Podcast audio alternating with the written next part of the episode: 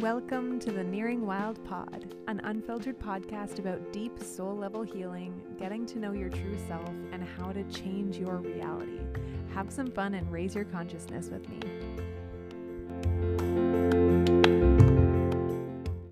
Hello, hello. This is Jen from Nearing Wild. Thank you so much for joining me on today's episode.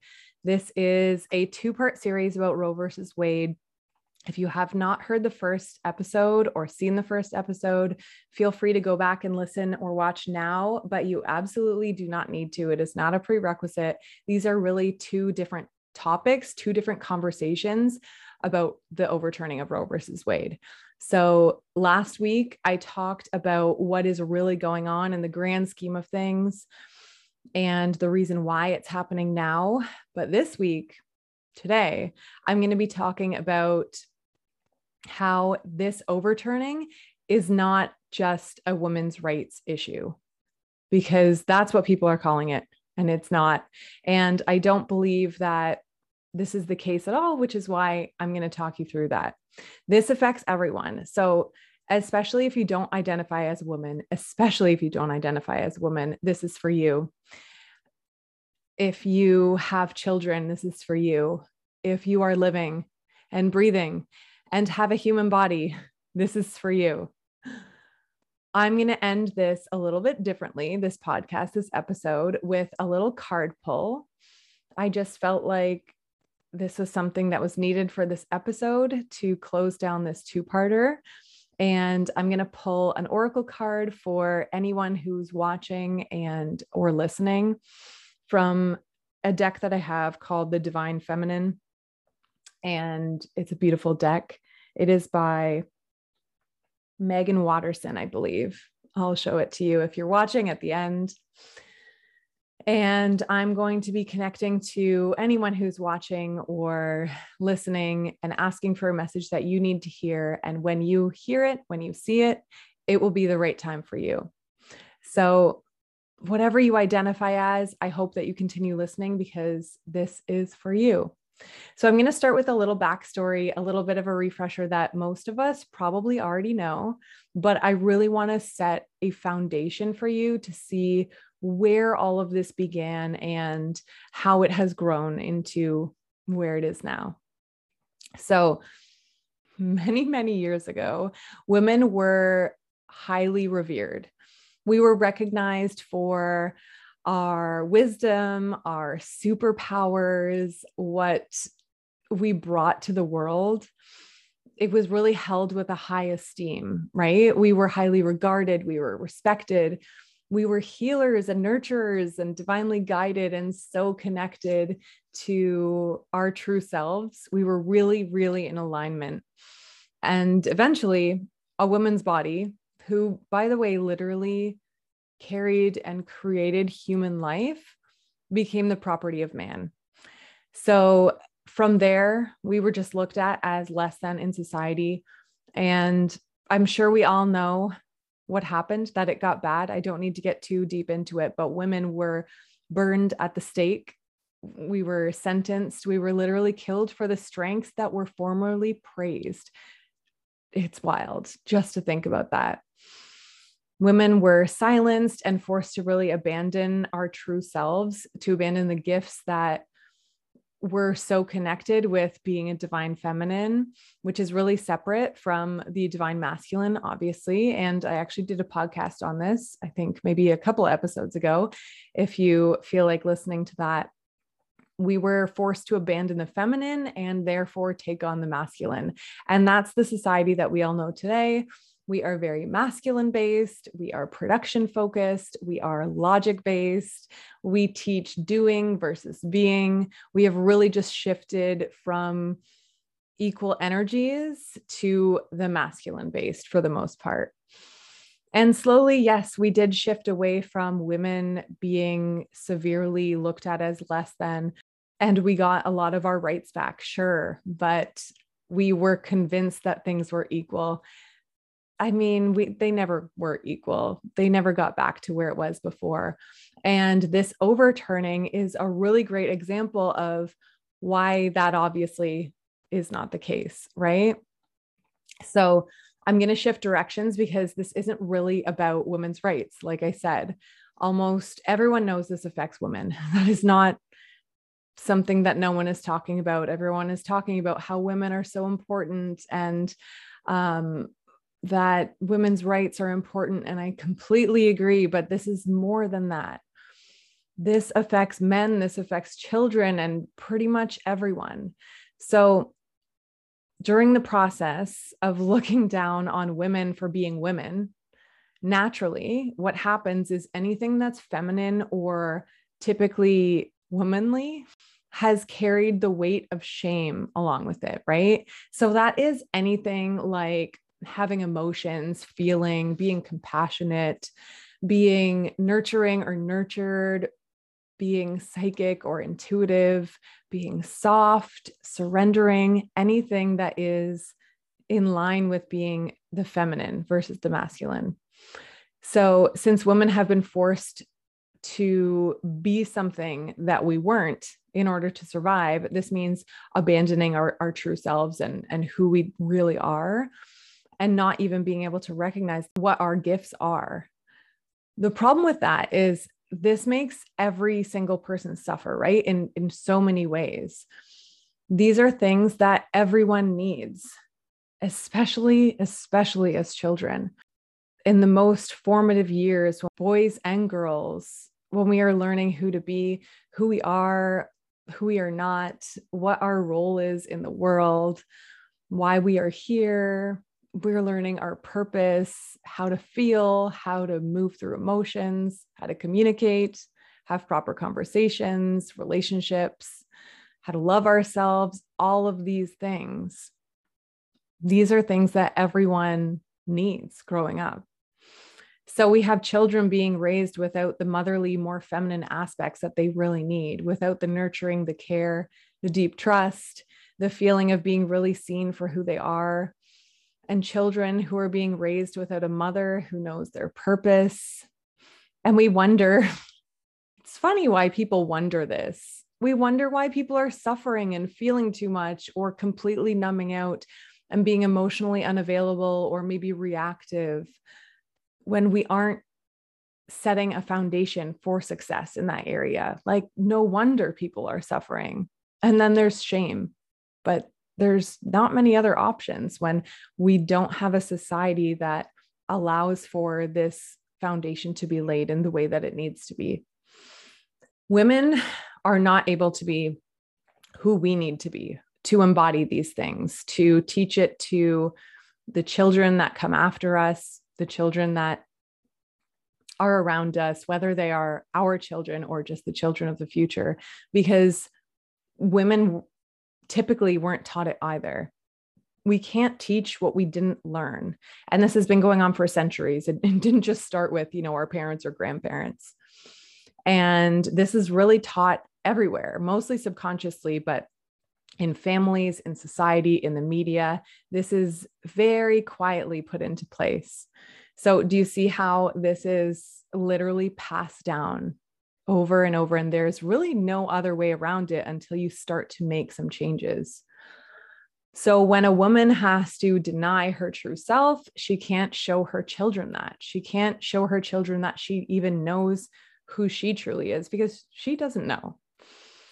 And children are raised to not be able to embrace this side either. So, people don't know who they are, what their purpose is.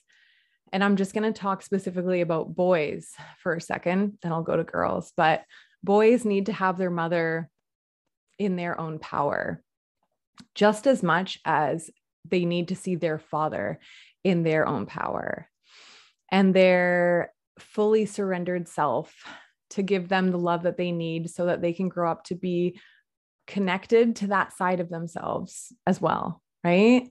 So that's to relate and to trust other women, to create partnership, to have healthy relationships, to truly know and love their own self, to be able to connect to his emotions and know that what he's feeling is okay and that it's okay to be expressed. She shows boys, both children, a different kind of love and a different kind of power as boys become men, it doesn't allow the men to be fully expressed. It reinforces the belief that vulnerability and compassion and anything typically feminine is weak or lesser than. So they will abandon this side of themselves. They're going to feel shameful for it, hide it. However, that comes out for you, that might be a little bit different from one person to the next. And this affects boys because it leaves them feeling disempowered. They have a loss of identity or a false sense of power, like we're seeing in the world right now. It really forces them into misalignment, into something that they are not. And girls, girls need to have their mother in their own power to be able to believe in themselves, to see their own true power, to know their place in the world, to be able to even recognize what makes her unique, what makes her special, the medicine that she brings to the world. And that's most likely so, so different from what she's being shown right now, what she is made to believe. She might not even know what her strengths are. A lot of people grow up and don't know who they are, they don't know what their strengths are because of this. Children need to see their mother and their father standing in their unique power, both leading from completely different places, but together. They need to see responsibility, they need to see mutual respect. And it's all about duality, right? These children grow up to be people who are emotionally invalidated. So we either deny our own feelings, hate ourselves for the amount of feelings that we do have. That was me, by the way whatever it is, it ends up in a deep internal struggle with who they are. They'll have unhealthy relationships and probably have no idea why. And the thing is, this can be freaking prevented. that is the most frustrating part. If we just create that foundation and allow women to step into their power, to also stand by the divine masculine and help raise each other up. That is creating the foundation that is necessary. It's confusing because there's so much more information out there now about mental health that it's okay to talk about your feelings and it's okay to not be okay and share your feelings, be vulnerable, but we aren't allowing our children to have a foundation for that, right? So don't tell a man it's okay to feel his feelings while you are currently disempowering women and quietly telling the world that anything that coincides with feminine energy is weaker. That literally does not make sense. It doesn't start at the end. This is something that I always say. It doesn't start by helping the children and adults who aren't coping, the people who are struggling. It has to be prevented. We can't just create services that help people who are struggling when we could create a foundation for people so that they don't struggle. And it does not happen from silencing women. That is a huge part of this. Remember that from the very beginning, the goal was division, right? That is why at some point, men decided that they had to own women's bodies, women in general, because because of our power, if I'm being honest. But that came from a place of disempowerment. That came from this goal of division. Because people were scared of what can come if women are fully in their power, if we do unite if women are able to recognize how much strength and power and energy that they have, if we stand in that and recognize our own medicine and what we can bring to the world, oof, it's a lot and it's it's scary, right? But the only way we can flow harmoniously and grow the way that we're supposed to as souls with human bodies is to both be in our power, men and women, to both both embody the masculine and the feminine fully. And this comes from a place of respect and reconnecting. And I actually read a post recently by Laura the Woken Mind. And the beginning of it said, when the divine feminine fully grounds in the collective, we will see the fall of the toxic masculine and the structures that he creates. And I love that so much. So keep allowing the divine feminine to rise, make room for the divine feminine to stand in her power, to be able to be her. And this also makes room for the divine masculine too, because when the toxic masculine is in charge, neither can rise, right? So, how do we actually start to do this? First, listen to the last couple of podcasts that I have posted about the mother wound and the masculine and feminine energies. Even the previous part one of this series can help you as well. Um, but recognize that the way we treat, I want to put this in quotes, her is a reflection of the way we treat ourselves. So when I say her, that means women in society, that's everyone. It's a reflection of the way we treat ourselves because it's all about nurturing and and love and if you aren't able to recognize and allow that in someone else that's reflective of yourself. So, if you're a woman, begin doing the work of deconditioning all of the bullshit you've taken on all of the bullshit that you probably don't even recognize that you believe, you can begin to remother yourself, learn to heal and get to know who you really are deep down in your core, not who you were forced to be or who you were taught that you should be. And work on your self worth, your self trust. These are so, so important. And also begin to speak up for yourself, even when it's freaking scary, right? My energy is with you. And if you need courage, you can take it from me. and men, do the same healing work. Start to decondition what you have been told. Get to know yourself emotionally on a deep level and remove the shame that you might have around that this does affect boys and girls differently in massive ways. So, being able to work through that is going to be really helpful. Beginning to work through any shame that's connected to that. Also, allow women to speak always and use your voice to actually make a change. And if you're struggling with everything that's going on in the world, especially with the overturning, I know it's been a little bit of time now, but my biggest piece of advice for you is to shut off the outside world. Maybe do a social media detox, remove anyone that makes you feel like shit, or, you know, block people, mute them, whatever it is. Just shut off the outside world, get quiet, connect back to yourself and do some nurturing. Get outside, go for walks, take a bath, do some painting, connect to your body, dance, sing, scream, whatever it is. Relax and turn off your phone and really reconnect to your heart. Get outside of your freaking head because that is where all of this suffering is. And if you haven't heard my first episode of this series, go back to listen. I hope that that can help you in some way. Okay, I'm going to do this card pull. I'm so excited. For anyone watching the YouTube, this is the deck. So, The Divine Feminine by Meggan Watterson. I'm going to connect to the collective. Please give me a message that anyone who's listening or watching this right now needs to hear when they listen or watch.